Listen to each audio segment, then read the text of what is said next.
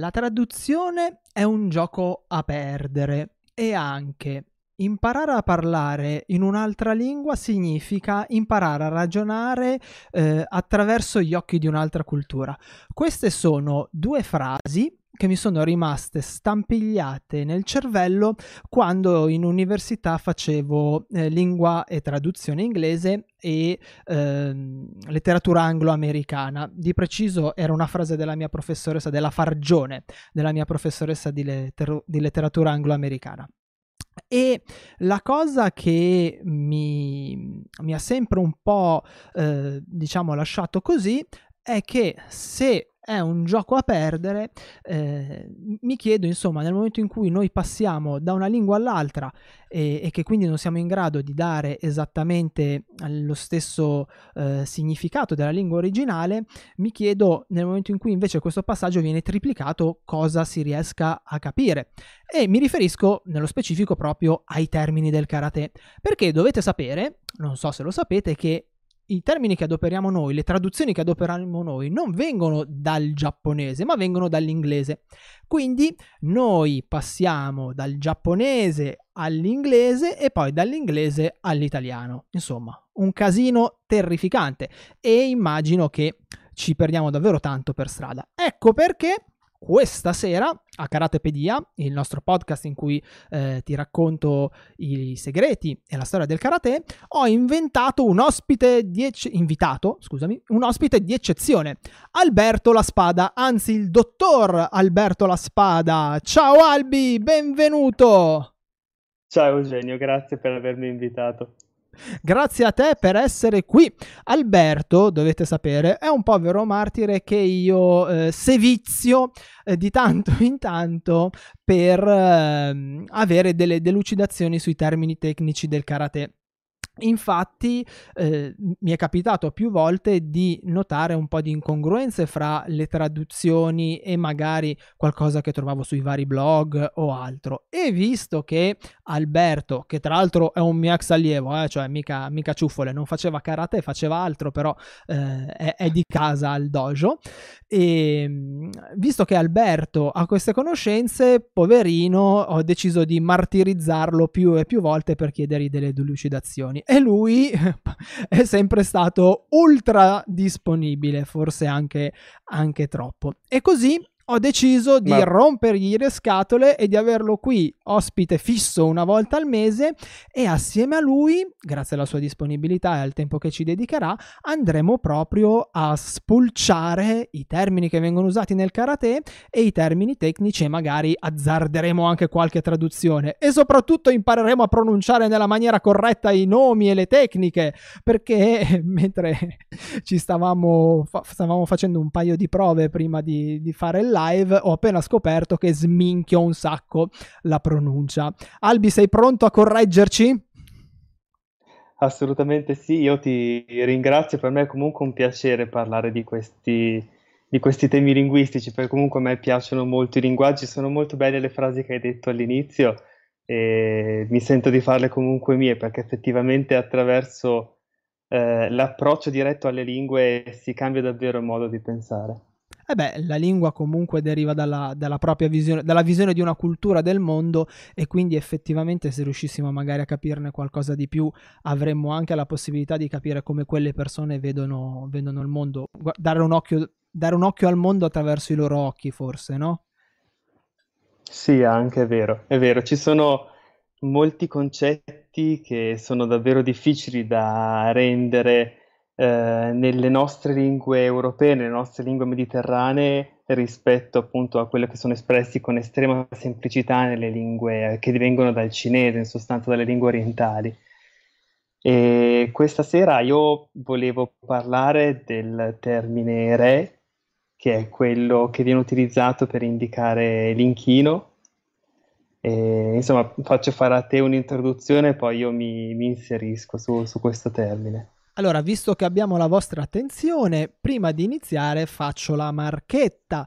E vi ricordo che il podcast è live il lunedì sera sul canale YouTube, ma poi trovate anche la registrazione se per caso non riuscite a essere con noi. E che potete trovare un po' di materiale di approfondimento, ehm, corsi gratuiti e video anche tecnici, oltre ovviamente ai podcast che faremo con Alberto sul blog del, del mio dojo, quindi www.dojoshinsui slash blog. Ma se guardate nella descrizione trovate tutti i link. Dunque, stasera Alberto è qui con noi perché io gli ho mandato una frase, anzi, a dire il vero, dopo che Alberto si è reso disponibile a venire ospite, eh, gli ho detto, ma senti, perché non iniziamo dall'inizio, proprio com- come piace a me? Io inizio sempre dal, dall'inizio. E eh, visto che il karate inizia e finisce con il saluto, iniziamo proprio dal Rei e io ho mandato questa frase che adesso probabilmente stuprerò e poi la ripronuncia lui in maniera più corretta. Karate do Wareni Ajimari, eh, che ho già imparato a dirla G, Ajimari Reni Owaru Koto awa, Awazaru Na. Che vuol dire?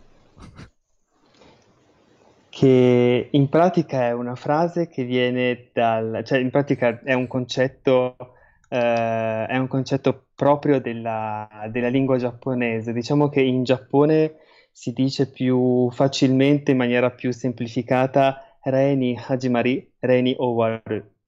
Che è quello, quello, che ho detto io, insomma, sì, con la mia pronuncia. Si inizia, sì, Hajimari vuol dire iniziare. Quindi Reni Hajimari si inizia con il rei, Reni Owaru si finisce con il rei. Il rei è questo termine che viene utilizzato nel, nell'arte marziale appunto per indicare l'inchino ma il, eh, il, significato di questa parola è molto più ampio e è, è, è davvero difficile dare una traduzione univoca. E, ehm, in sostanza, re come termine viene dal, dai classici confuciani, c'è questo, vabbè, Confucio, immagino che tutti quanti siamo eh, familiari con questo nome rispetto alla cultura cinese. Ci sono questi cinque testi che vanno a fondare la cultura cinese, adesso non mi dilungo tanto, eh, c'è il libro dei riti, cioè appunto il, il libro appunto del rei, in cinese si chiama Li, eh, che va appunto a raccontare un po' questo, questo concetto del, del re.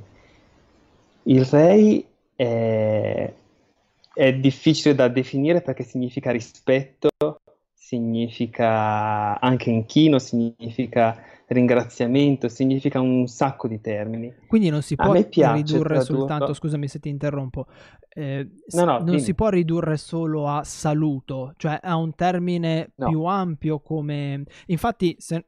adesso non so assolutamente la traduzione in giapponese, eh, però c'è un'altra frase attribuita a Funakoshi dove lui diceva praticamente che il karate insegna l'educazione e usava sempre il termine mm. rei. Sì, vero. Non conosco questa frase, però sono d'accordo con, con questa affermazione. Il rei è proprio quello. E educazione non intesa è... come, come l'educazione a tavola, immagino. Beh, anche, in realtà anche, perché rei è un termine, un termine ombrello che va a raccontare, diciamo, il saper vivere, il saper stare al mondo in un modo degno, in un modo ordinato, in un modo rispettoso. E, e questa cosa della cultura, insomma, cinese-giapponese che comunque si rispecchia anche nel, nel loro modo di, di, vivere il governo, di vivere le relazioni sociali, di vivere un sacco di cose. E inizialmente il re nasce come termine legato alla politica, perché comunque il governo doveva utilizzare questo re eh, perché comunque il, un popolo che si comportava con rispetto era un popolo comunque che era governato bene e un governatore che governava con rispetto era un governatore che governava insomma in maniera buona, in maniera comunque accettata dalla popolazione. E, il re è appunto un termine che è molto difficile dare come definizione univoca, però a me piace usare come termine in italiano eh, il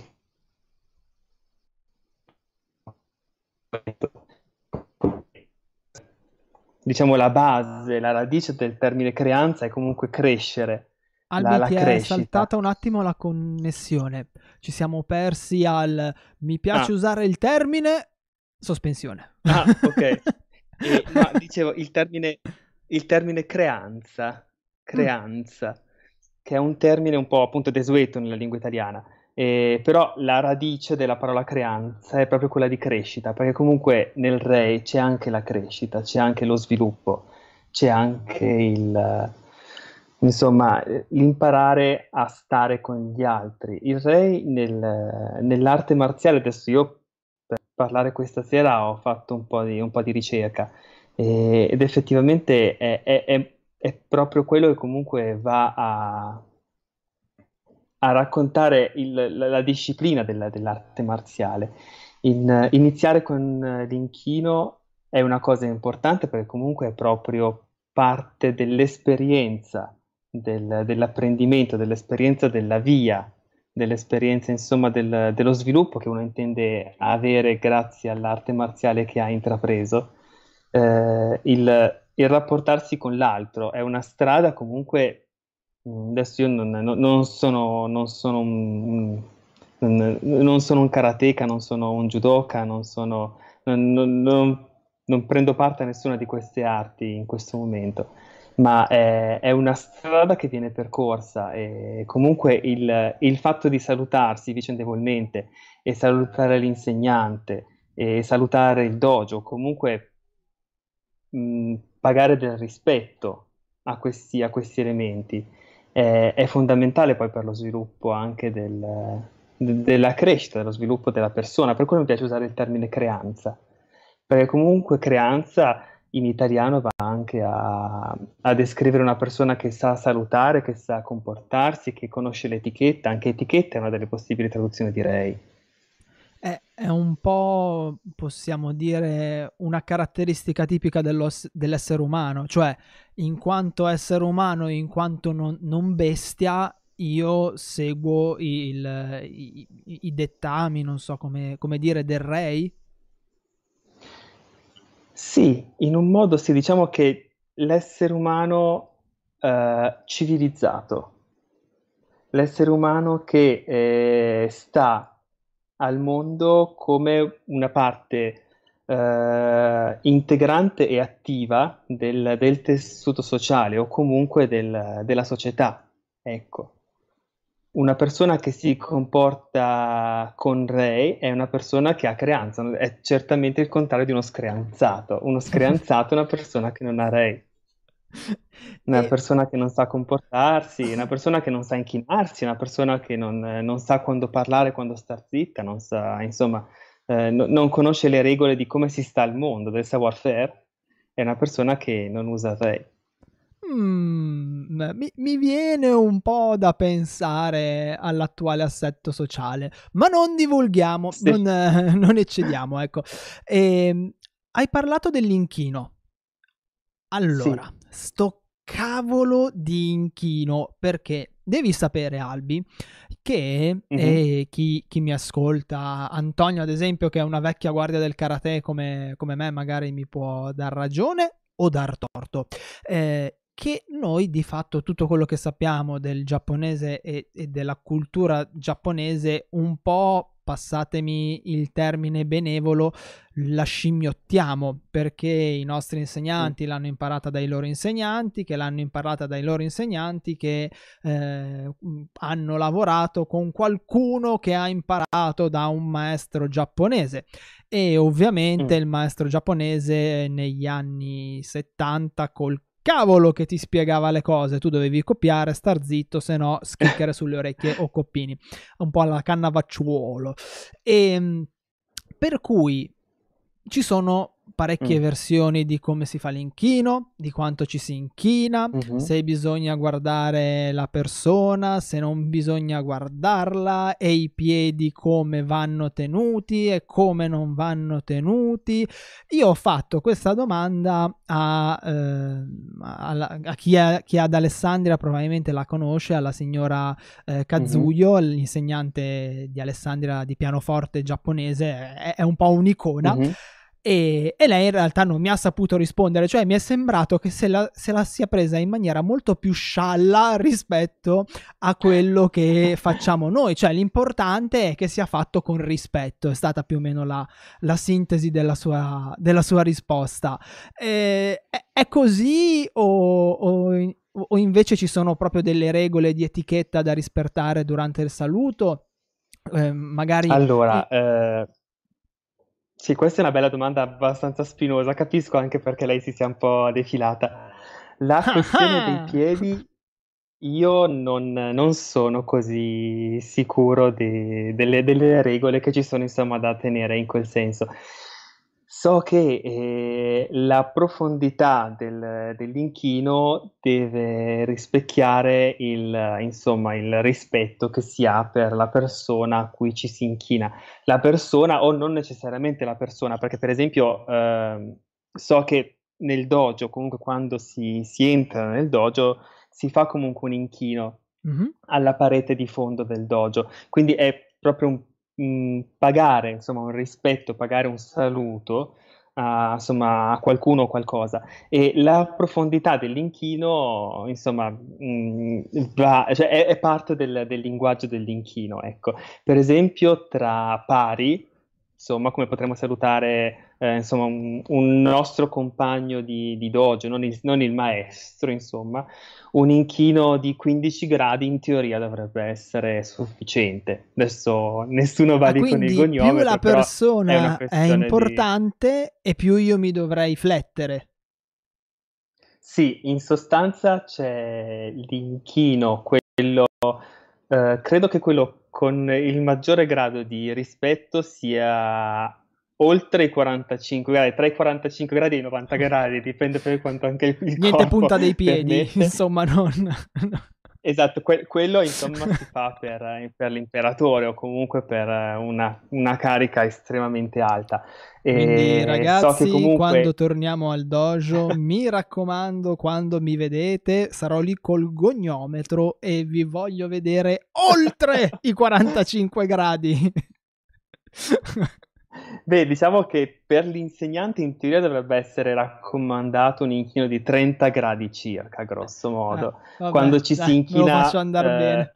beh, non so se beh, magari avete già visto in qualche film o in qualche, in qualche serie animata, eh, gli studenti fanno comunque l'inchino quando entra l'insegnante, che è molto sì. simile per esempio al gesto che abbiamo noi, almeno che avevamo noi, di alzarsi in piede quando in l'insegnante entra, entra, nell'aula.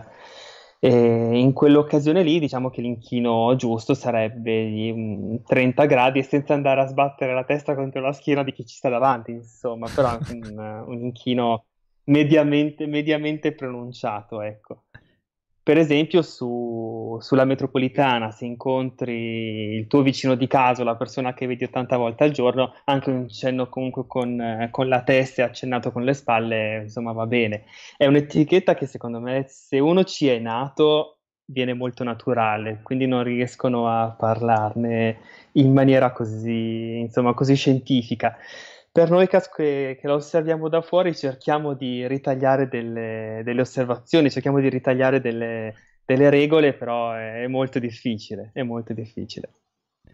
E gli, gli occhi? Cioè, allora, io conosco due versioni. Versione numero uno, mm. se faccio il linkino a un mio compagno, soprattutto se sono nel dojo e magari sto per affrontare un esercizio di kumite, quindi di combattimento, guardo uh-huh. la persona eh, a cui sto facendo l'inchino perché potrebbe sfruttare il momento di distrazione.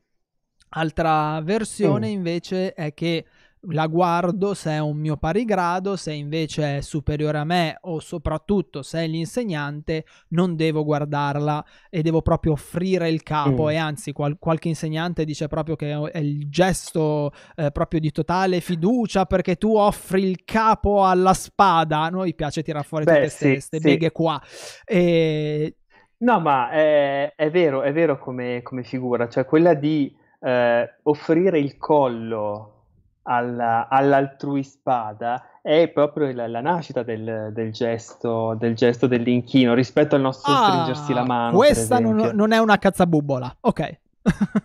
no, questa è una, cosa, è una, cosa, molto saggia. Rispetto al guardarsi negli occhi, in questo momento non, non saprei dare un, una vera definizione, non, non sono abbastanza, abbastanza, competente. Penso che eh, nel momento in cui ci sia una sfida è anche giusto guardarsi negli occhi, però lì andiamo ad aprire un discorso molto ampio e secondo me molto bello, ma che in questo momento non mi sento di affrontare, che è quello di, di, come viene di come viene affrontata la sfida o comunque insomma l'incontro verso il quale stiamo pagando del rispetto, verso il quale stiamo mostrando rispetto.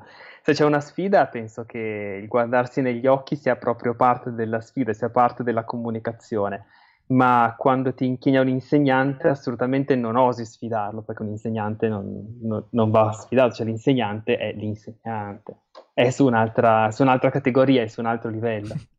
E questa ce la segniamo Però negli appunti per il futuro comunque, come affrontare una sfida che sia un esame o che sia un, un, colloquio di lavoro o che sia un esercizio di, di kumite.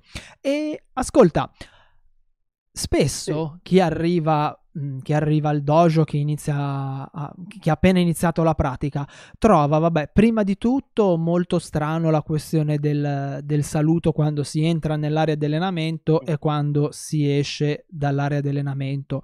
E in realtà, se non correggimi se sbaglio, un, ci, ci, dovrebbe essere un saluto anche proprio quando si entra nel dojo, non solo nell'area di allenamento. Sì. Questa è una cosa che in Occidente sì, sì. è stata tolta, ma anche perché di de- diciamo di default noi entriamo e salutiamo le persone presenti per cui non, non facciamo sì. l'inchino e, e, poi si trova spesso molto strana soprattutto all'inizio effettivamente è una cosa che facciamo perché ci hanno detto che è da fare però nessuno ci ha mai spiegato il perché il fare il saluto quando si fanno gli esercizi a vuoto quando non c'è nessuno perché tu dici vabbè io saluto mm il mio maestro a inizio della lezione. Ok, saluto i miei compagni, saluto l'altare del Kami, perché mi hanno detto che lo devo salutare, va bene. Saluto il mio compagno se faccio un esercizio, ma chi cappero saluto quando faccio l'esercizio a vuoto? E qui parte. Beh, secondo me secondo me ha molto senso questa cosa e diciamo che forse potrebbe essere lo spunto per, per un'altra, un'altra, conversazione. Il fatto che si inizi uh, un'arte marziale, non so se hai mai fatto caso, nel nome dell'arte marziale, uh, alla fine viene messa la parolina do, che significa no. strada. Judo, karate do, eccetera, eccetera. Perché viene proprio uh, osservato come un percorso ed è parte comunque di mh, una cultura giapponese molto, credo molto autentica, quella proprio di eh, vedere la cosa come un percorso. Quindi se si inizia un percorso, si fa il saluto all'inizio del percorso e, e si fa poi quando si finisce il percorso, quando comunque il percorso arriva al termine o comunque il nostro, il nostro percorrere quella strada si interrompe. E tu sicuramente avrai già visto i portali di legno, quelli si chiamano i tori, quelli, mm-hmm. insomma, quelli che iniziano, insomma, eh, segnalano l'inizio dell'area del sacro, dell'area, insomma, di un santuario o comunque di una zona inaccessibile. Che, scusami e... se ti interrompo, eh, se sì. non lo aveste presente, eh, sono quei portali di legno rossi, ce n'è uno famosissimo a Kyoto, se non sbaglio. Eh, sì, sono un po' dappertutto. Sono quei, quei, quei sono portali rossi. Eh, non, non, non, ho, non, ho, immagini da farvi vedere. Comunque, sono quei portaloni rossi. Se cercate, puoi ripetere il nome Albi, per favore? Tori, Tori. To- ok. Se cercate, Tori. ne trovate a go-go. Uh, ma poi vi devo far vedere gli ideogrammi di Alberto, eh? Scusate, gli ho chiesti e non, non ve li abbiamo ah, ancora sì, poi, dopo, poi dopo, dopo ci, ci, torniamo. E niente, giusto per chiudere questa, questa cosa, quando si inizia un percorso eh, cioè si fa il saluto per segnalare da qui inizia il mio percorso. E per esempio questi, questi portali che si vedono eh, sono, spesso in mezzo, insomma, alla campagna o comunque non sono necessariamente all'inizio di una strada propriamente segnata. Perché eh, non è tanto il segnare l'inizio della strada, è insegnare che si inizia quel percorso. Secondo me fare il saluto quando si entra nel dojo, e anche se uno si allena da solo, uno non sta salutando eh, la persona con cui si allena, sta salutando l'esercizio, sta salutando il percorso che sta facendo, sta salutando il do di Karate Do. Non so se, eh, se mi sono spiegato. Sì, sì, e può essere, eh, almeno io, io, l'ho sempre vista così, non so se può essere vista così anche nell'accezione orientale, anche un modo un po' per segnalare, eh, un modo forse per aiutarti a staccare da quello che stavi facendo prima e sì. concentrarti, sì. focalizzarti su quello che stai sì. facendo, quasi come se uscissi da, da una stanza e entrassi in un'altra stanza. Sì, assolutamente. E anzi, adesso non voglio dilungarmi tanto perché mi si stanno aprendo mille cartelline dentro la testa. Cioè, per esempio, anche il fatto che uno, eh, cioè, il, il, il karateka sia vestito di bianco. Il bianco è il, il vestito, è l'abito del, diciamo, del, dell'asceta comunque della persona che abbandona il mondo e inizia un percorso di ascesi che comunque lo porta a fare diverse esperienze mentali al di là di questo mondo. Quando uno si veste di bianco, il bianco nella cultura giapponese è il colore della morte. Il, non so, non so cosa conosciuta, eh, insomma, anche nel, nel dojo, così, però generalmente il bianco equivale un po' al nostro nero, cioè eh, l'abbandonare qualcosa. Quando uno si veste di bianco e inizia un, insomma, un allenamento con quella divisa bianca, è perché il resto del mondo è stato lasciato fuori. E quindi quando io assumo questa veste e faccio questo saluto, non sono più Alberto, sono la persona che è dentro il dojo, che è un altro Alberto, o che magari, insomma, eh, è una persona diversa. Però sì, Poi io la vedo, la vedo, in questo anche modo. perché sì. Mhmm, poi ne, ne, ne, parleremo, magari dedichiamo una volta una chiacchierata proprio sul ghi, sulla divisa, anche perché eh, devi sapere che in realtà nel karate una volta non veniva usato il ghi e anche il termine do mm. è stato inserito successivamente quando è stato giapponesizzato. Una volta, mm. essendo una disciplina nata a Okinawa e, mm-hmm. avendo forti culture, eh, forti, scusami, contaminazioni cinesi, eh, eh, sì, non era Okinawa, molto ben sì. vista dai, dai, giapponesi.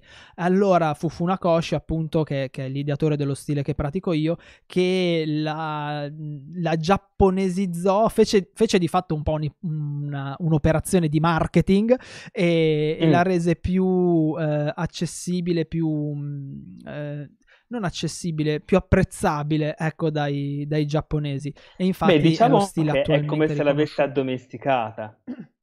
Esatto, più che, esatto. più che marketing, l'ha, l'ha addomesticata, insomma, ha preso l'animale selvaggio e l'ha, l'ha fatto stare in maniera comoda dentro Gli ha insegnato il re. del Giappone. Sì, esatto, esatto, esatto, fa parte del, e... di quel concetto lì. Rispondo un attimo ad Antonio eh, che chiede mm, che i tori, giusto? Avevi detto che si chiamano i portali. Sì, se non mi ricordo male. Sì. Eh, se non è un, il simbolo di uno stile, sì, Antonio è il simbolo dello Shitoryu. Eh, loro ha, l'hanno in versione molto stilizzata e viene adoperato da loro come simbolo di stile.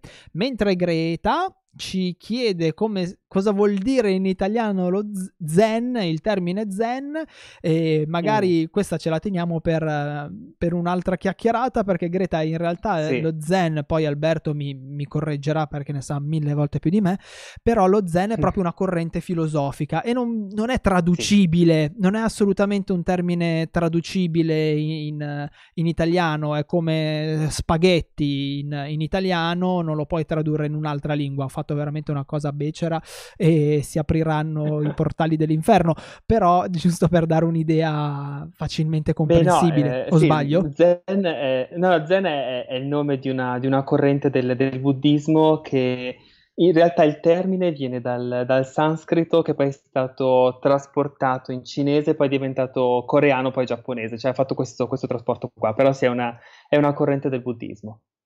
È come per dire, non per... so, protestantesimo, come dire calvinismo, insomma, è come dire quello. Di, eh, la parola di origine, giusto per chiudere la parentesi, è Diana, che credo sia meditazione. Ah, eh, ma poi Albi ti, ti spremiamo. Diana, eh. che poi è stato tradotto in cinese con Chiana, poi Chian, poi Chien in coreano e Zen in giapponese. Ah, ha fatto okay. un percorso così. Io, io sapevo che derivasse dal cinese, ma non so. So che, eh, so che il Giappone il, ha, ha, forti influenze coreane. E se non sbaglio, i giapponesi facevano un sì. po' come, come, i romani: quello che gli piaceva gli tornava utile, se lo prendevano e lo facevano proprio. E, sì. Sì. Però non, non, sapevo che avesse fatto questo, questo passaggio, questo iter. Dunque, io vi faccio vedere. È... Dimmi, scusami, Albi. No, no, devo, devo cioè, insomma, poi, poi, ne parlo troppo. Magari per un'altra volta ne, ne riparliamo, però si viene dal, dal sanscrito, dall'indiano. Sì, ma tu vai tranquillo, eh? cioè a noi fa, fa solo piacere. Qui possiamo stare a parlare tutto il tempo che vuoi, tanto è gratis. allora, Alberto questa sera ci ha fatto una piccola opera d'arte che poi troverete se per Alberto non è un problema, ma io lo sto chiedendo così pubblicamente, quindi non mi può dire di no. troverete sul, eh, sul, sito della palestra, sulla, sulla, pagina poi che racchiuderà questo intervento. Eh, ha disegnato per noi due, no, un ideogramma? Due ideogrammi, eccoli qua. Voi no, che siete su YouTube li potete vedere. Li vedi, Albi? Mm, non li sto vedendo dovrebbe arrivare tra un pochino. Ma comunque, eh, più che disegnare, semplicemente ho scritto Eccoli. il carattere di Re. Eccolo qua. No, è un carattere unico.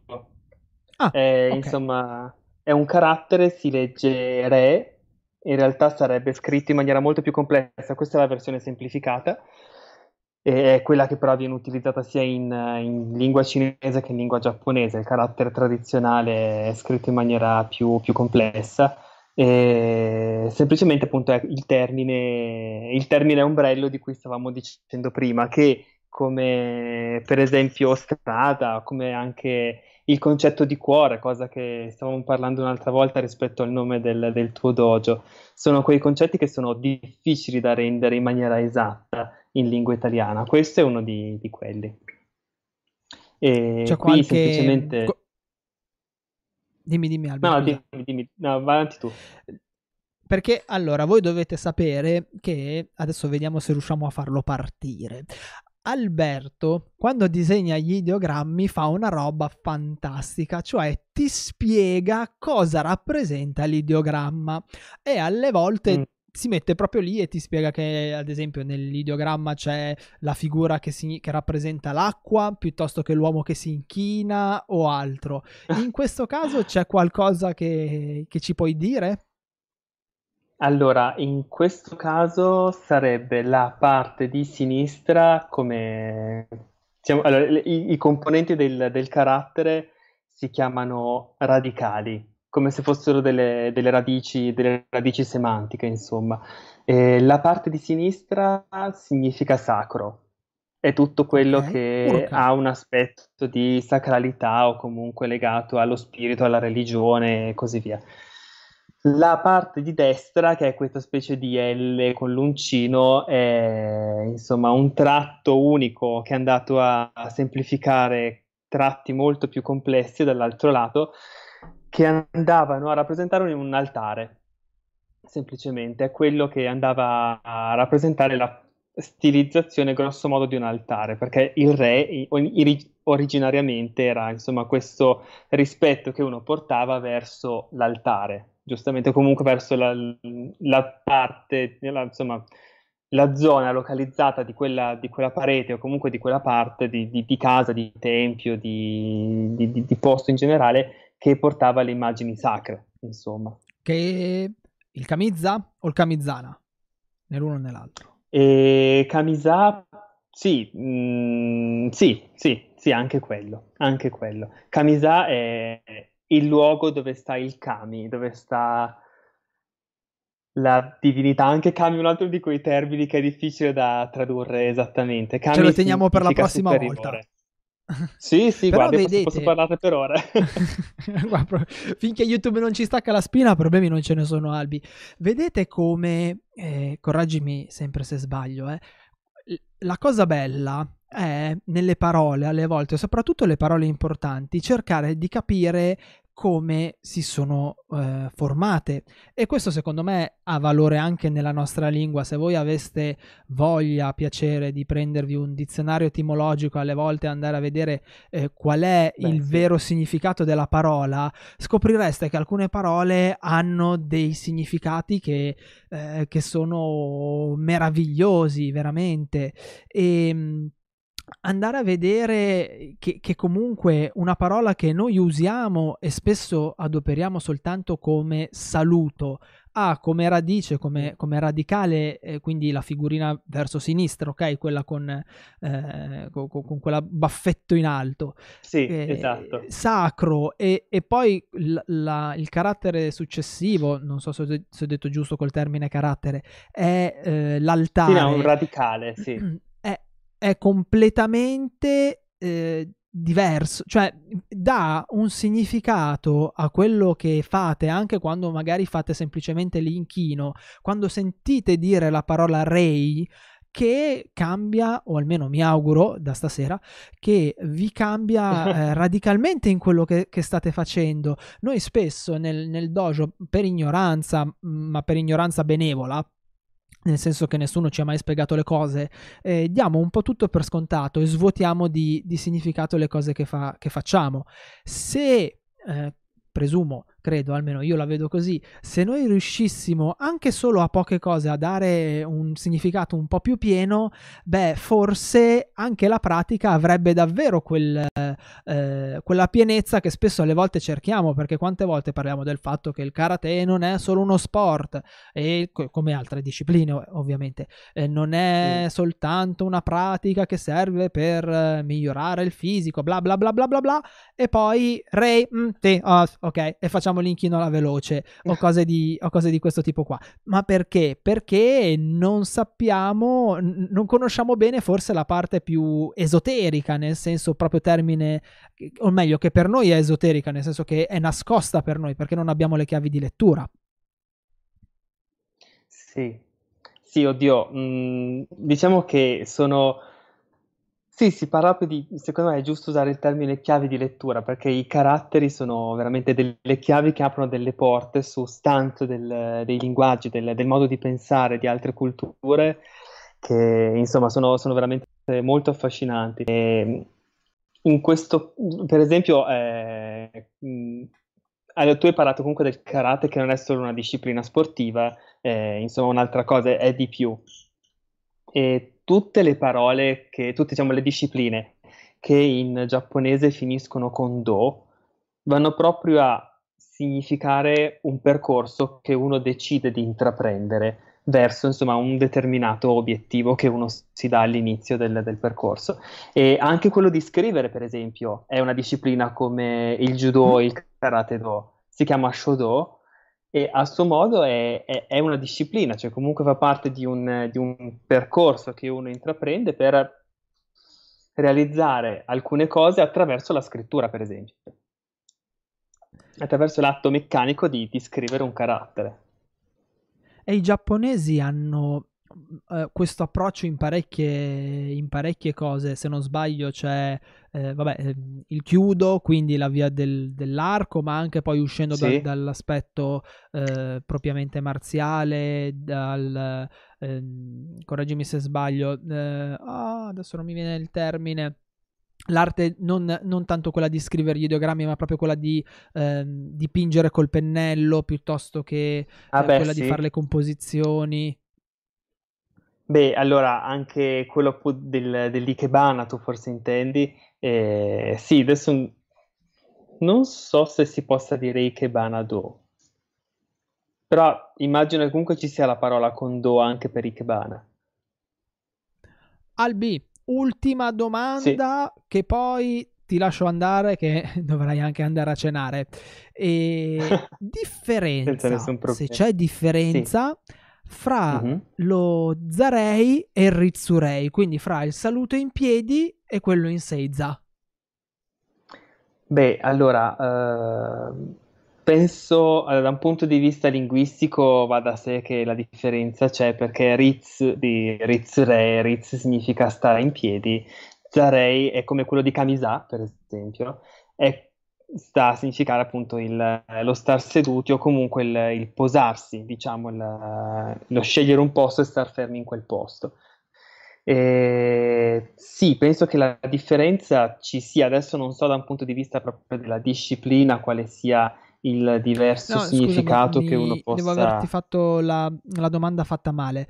Eh, nel senso, Mm. A livello proprio di, di rispetto, di mm, simbolismo, magari Ah, adesso non, non so, eh, ci sono delle differenze importanti o è un gesto che tu sappia ovviamente? Perché io in, al- al- in tutta sincerità in alcuni film, quindi non, non so mhm. che valenza abbia questa cosa, eh, però visto che il saluto in ginocchio è una pratica che viene fatta anche al di fuori di quello che può essere il saluto marziale, eh, il saluto Sì. nell'arte marziale. Quindi mi chiedevo se è un sintomo di maggior rispetto, un segno di maggior rispetto oppure Beh, sì. se... mm, Sì, perché se io per esempio faccio un inchino verso di te e mi metto per terra, comunque, eh, al di là del fatto che rispetto al, ehm, all'inclinazione che dicevamo prima, che l'inclinazione sta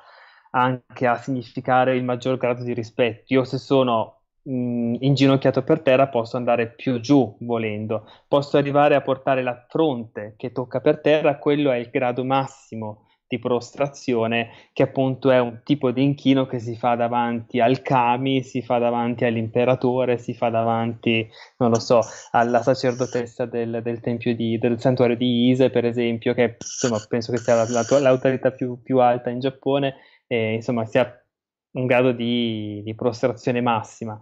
Ritsurei penso che sia mh, più, più usabile, più, più insomma tra, non dico per forza tra pari, perché comunque se ti inchini a un insegnante comunque non è un tuo pari, ma è forse un grado di assimilazione maggiore che non quello che si può avere per una prostrazione totale.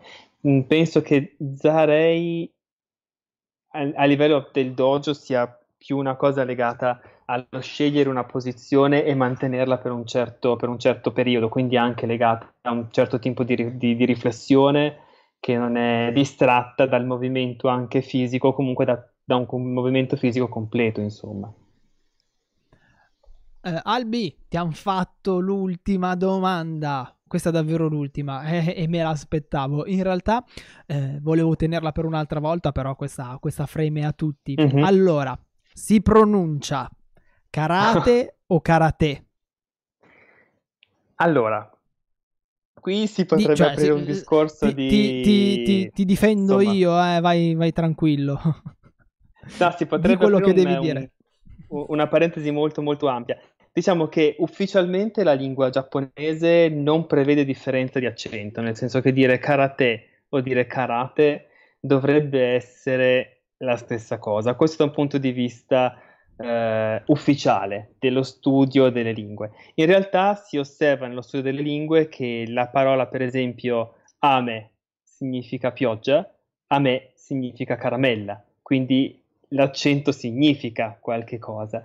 Io tenderei a dire karate invece che karate, perché la prima parola è kara, cioè vuoto, e te è la seconda parola che significa mano, mano vuota.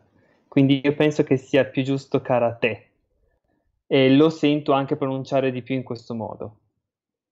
Però Io vi esiste posso anche una dire tendenza ad anticipare l'accento che abbiamo, insomma, in Italia, quella è una cosa che si osserva abbastanza frequentemente, ecco, quindi non posso dire che Io vi posso sbagliato. dire, se, se la cosa vi interessa, che una volta ho avuto il piacere di parlare con il maestro Arangio, che è l'unico eh, insegnante, scusate, l'unico insegnante italiano e occidentale che ad Okinawa insegna karate.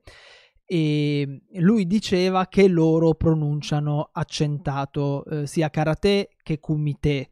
Quindi mm, lui diceva mm. che a parer suo sì. la pronuncia corretta è con la, con la E accentata. Ogni volta che c'era il te alla fine aveva, aveva l'accento, anche gli esercizi magari dove entrava in gioco l- la parola te veniva, veniva accentata.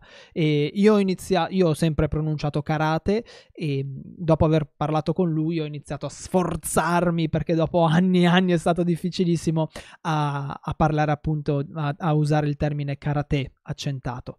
E, però adesso abbiamo la versione ufficiale del dottor Alberto La Spada, quindi Beh, signori, diciamo l'udienza è tolta. In generale, in generale, se tu dici anche in italiano la mano vuota, la testa della frase è la mano, vuota è un attributo della mano, quindi ci sta che karate, la parola te sia pronunciata con più enfasi, quindi insomma secondo me ha senso. Ok, basta, ragazzi, karate. Dunque, non ci sono altre domande, Albi. Io pensavo di farti fare una mezz'oretta, invece abbiamo chiacchierato più a lungo, ma a me ha fatto, ha fatto solo piacere e spero che abbia fatto piacere anche a te. Ragazzi, io vi ricordo che questa era soltanto la prima di mille, mille, mila eh, chiacchierate con, con, Alberto perché eh, povero, povero inconscio di quello che, che, ha detto, lui ci ha dato la, la disponibilità e quindi una volta al mese eh, Alberto sarà con noi a, a chiacchierare di, eh, dei termini del, del, karate e della cultura giapponese. Così cercheremo di andare un po' più in profondità per capire meglio quello che, che facciamo e, e averne una conoscenza più piena. Io intanto ringrazio Alberto, è stata, insomma, per me è stata una bella, una bella chiacchierata, è stata molto utile e spero che anche voi, eh, insomma, ne abbiate, ne abbiate giovato. E vi ricordo che eh, saremo online con Karatepedia, il podcast dove eh, vi racconto la storia e i segreti del karate lunedì prossimo alle eh, 19 sempre. Non ci sarà Alberto ci sarà un altro ospite. Sorpresa sorpresa lo scoprirete eh, solo più in là. E vi ricordo anche che se volete approfondire la, la chiacchierata che abbiamo fatto con, eh, con, Alberto trovate poi l'articolo di approfondimento sul blog del dojo mm, dojoshinsui.com slash blog. Se andate in descrizione sulla, sulla descrizione del video qua su YouTube trovate tutti i link. Ragazzi, buona pratica. Alberto, come ci salutiamo? Matane, alla prossima volta. Ma Ok, allora d'ora in poi questo sarà il saluto ufficiale. Ragazzi, buona pratica, grazie per essere stati con noi e Matade. Ciao ragazzi, Matane, buona serata ne, e buon appetito. Ah, Matta... Con la N dove? Aspetta. Ma... Mata ne.